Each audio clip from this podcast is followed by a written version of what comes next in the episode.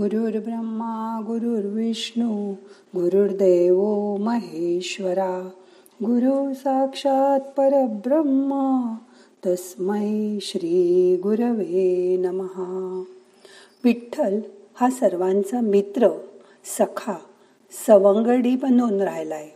पांडुरंग हे त्याचं कुळनाम आहे. वारकरी नाचत गात भजनं म्हणत पायी चालत त्याला भेटायला ऊन पावसाची तमान बाळगता वर्षानुवर्ष जात आहेत.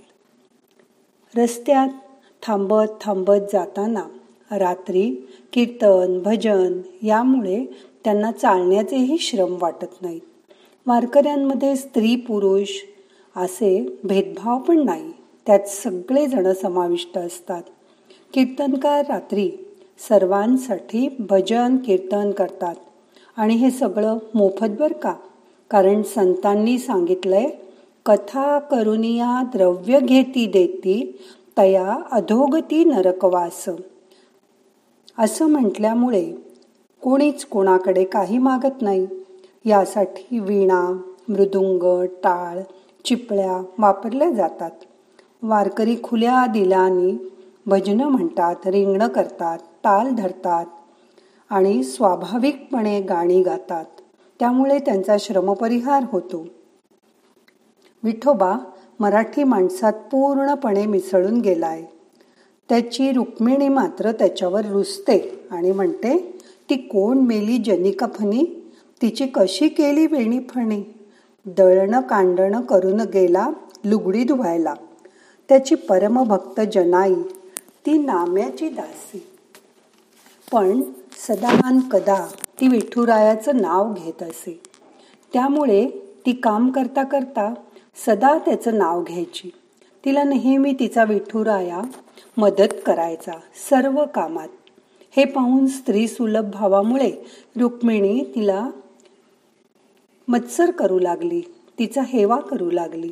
कारण या विठोबाने तिला कधीच घरकामात मदत केली नाही. पण यावर्षी काहीच मोजक्या भाग्यवंतांना विठुरायाबरोबर भेटायला जाता येणार. आहे त्यामुळे रस्त्याने जाताना बोला पुंडली वर्धे हारी विठ्ठल श्री ज्ञानदेव तुकाराम पंढरीनाथ महाराज की जय. असा गजर कानावर पडणार नाही. पण तुम्ही सगळे आषाढी एकादशीच्या दिवशी विठ्ठल विठ्ठल विठ्ठल असं नाम नक्की घ्या. कारण त्याचा वास त्यावेळी आपल्या हृदयात असेल. तुम्हाला माहीत आहे का? आपण जी षटचक्र पाहिली त्यातील मूलाधार चक्रात व हे अक्षर असतं. स्वादिष्टान चक्रात ल हे अक्षर असतं आणि अनाहत चक्रामध्ये ठ हे अक्षर असतं. त्यामुळे विठ्ठल विठ्ठल असा नामाचा उच्चार करून तुम्ही जेव्हा म्हणा आणि ऐकाल तेव्हा छातीत दुखत असेल तर कमी होऊ शकतं असा अनुभव आला आहे. आपली बाराखडे तुम्हाला पाठ येते का? जसं अ आ इ ई उ उ रु रु लुल्लू ए ऐ ओ औ अम आहा कख गगंग चछ जजन टठ डढण तथ दधन पफ बभम यर लवश व स हळ क्षज्ञ ही बाराखडीतील अक्षरं. ही आपल्याला पूर्वी पाठ असायची. आता इंग्रजी मिडियममुळे ती अक्षरं आपल्याला कमी लागायला लागली. हीच अक्षरं षटचक्रावर वेगवेगळ्या स्थितीमध्ये आहेत. असा आपल्याला जर पाहिलं तर ही मुळाक्षरं अनुस्वार देऊन म्हटल्याने जसा अचा उच्चार अम कचा उच्चार कम असा केला तर बीजाक्षराची कंपनं त्या त्या चक्राच्या ठिकाणी जाणवतात. आणि तिथला आजार किंवा तिथला असमतोल जायला मदत करतात. विशुद्ध चक्राजवळ महत्वाची बीजाक्षर आहेत. या ठिकाणचा पहिला सूर तो अकार आहे. भगवंतानी अक्षराणाम अकारोस्मी असं म्हटलं आहे. या चक्राजवळ महत्त्वाचे सोळा स्वर असतात. आपलं खरं अस्तित्व या विशुद्ध चक्रामुळेच आहे. या विश्वात फक्त आपल्याला एकट्यालाच प्रवेश असतो. कारण स्वतःला स्वतःविषयी नक्की सगळं माहीत असतं. हे चक्र शरीराचं मुख्य द्वार आहे. आपल्या घराला अनेक दारं असली तरी बाहेर जाताना आपण मुख्य दाराला कुलूप लावतो. तसं आता ह्या विशुद्ध चक्र जे गळ्याजवळ आहे तो घसा आणि गळा जपण्यासाठी आपण तोंड आणि नाक यांना मास लावतो. म्हणजे आपलं मुख्य द्वार कुलूप लावून बंद करतो. आता राहील लक्षात. मी आज ध्यानामध्ये तुम्हाला चक्रावरची अक्षरं सांगणार आहे. मग आता करूया ध्यान. शांत बसा. हाताची ध्यान मुद्रा करा. हात अलगद गुडघ्यावर ठेवा. मन शांत करा. डोळे अलगद मिटून घ्या. मन तुमचं विशुद्ध चक्राजवळ आणा. म्हणजे गळ्याजवळ. तिथे आज ध्यान करा. तिथली आज बीजाक्षर मी सांगणार आहे. ती लक्षात ठेवायचा प्रयत्न करा. मन शांत. श्वास घ्या. सोडून द्या. विशुद्ध चक्राजवळ. अ आ इ ई उ उ रुरु लुल्लू ए ऐ ओ औ अम आहा अशी सोळा अक्षर आहेत. उद्या आपण विठ्ठलाचं ध्यान करणार आहोत. ही सोळा अक्षरं आपल्याला प्रत्येक उच्चाराच्या वेळी उपयोगी पडतात. जसं ध्यानात तुम्ही आता का असा उच्चार करायचा प्रयत्न केलात की क बरोबर आ आल्याशिवाय का होणार नाही. नुसता का म्हणायला गेलं तर आ आधी येतो.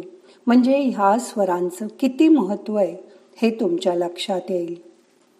आज ध्यान करताना अपासून अहपर्यंत सगळी अक्षरं मनात म्हणून बघा. आणि मन शांत ठेवून ही अक्षरं म्हणत असताना आपलं विशुद्ध चक्र समतोल राहील. आपल्याला घशाजवळ कसलाही त्रास होणार नाही. कुठलीही इम्प्युरिटी आपल्या शरीरात प्रवेश करणार नाही. त्यामुळे ध्यानात आज मन विशुद्ध चक्रावर राहू दे. रिलॅक्स व्हा मन शांत करा. येणारा श्वास जाणारा श्वास लक्षपूर्वक बघा. आता अक्षर म्हणणं थांबवा. मन शांत होऊ दे. फक्त गळ्याकडे बघत राहा. डोळे मिटलेले असू दे. मन शांत असू दे.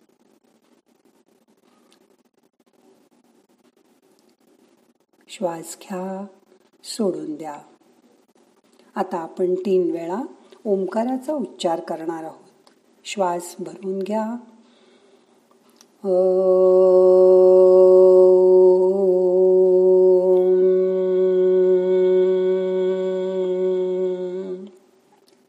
पुन्हा एकदा.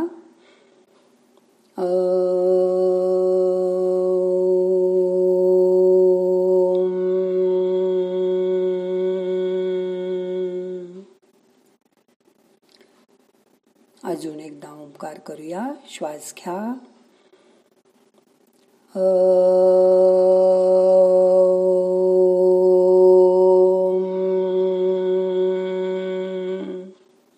मन शांत करा त्या काळ्या सावळ्या विठुरायाची मूर्ती डोळ्यासमोर आणा मनात त्याची आठवण करा उद्या आषाढी एकादशी उपास म्हणजे नुसतं साबुदाण्याची खिचडी खायची. चिवडा खायचा. काय करायचं याची आठवण न करता आपल्याला त्याच्या कसं जवळ जाता येईल? मनाने त्याची आठवण कशी ठेवता येईल? विठ्ठलाचा नामजप कसा करता येईल याचा विचार करा. मन शांत करा. रिलॅक्स व्हा. आपल्या सगळ्या काळजा त्या विठ्ठलाच्या चरणी सोडून द्या.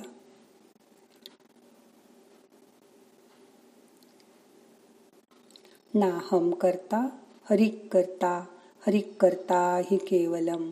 ओम शांती शांती शांती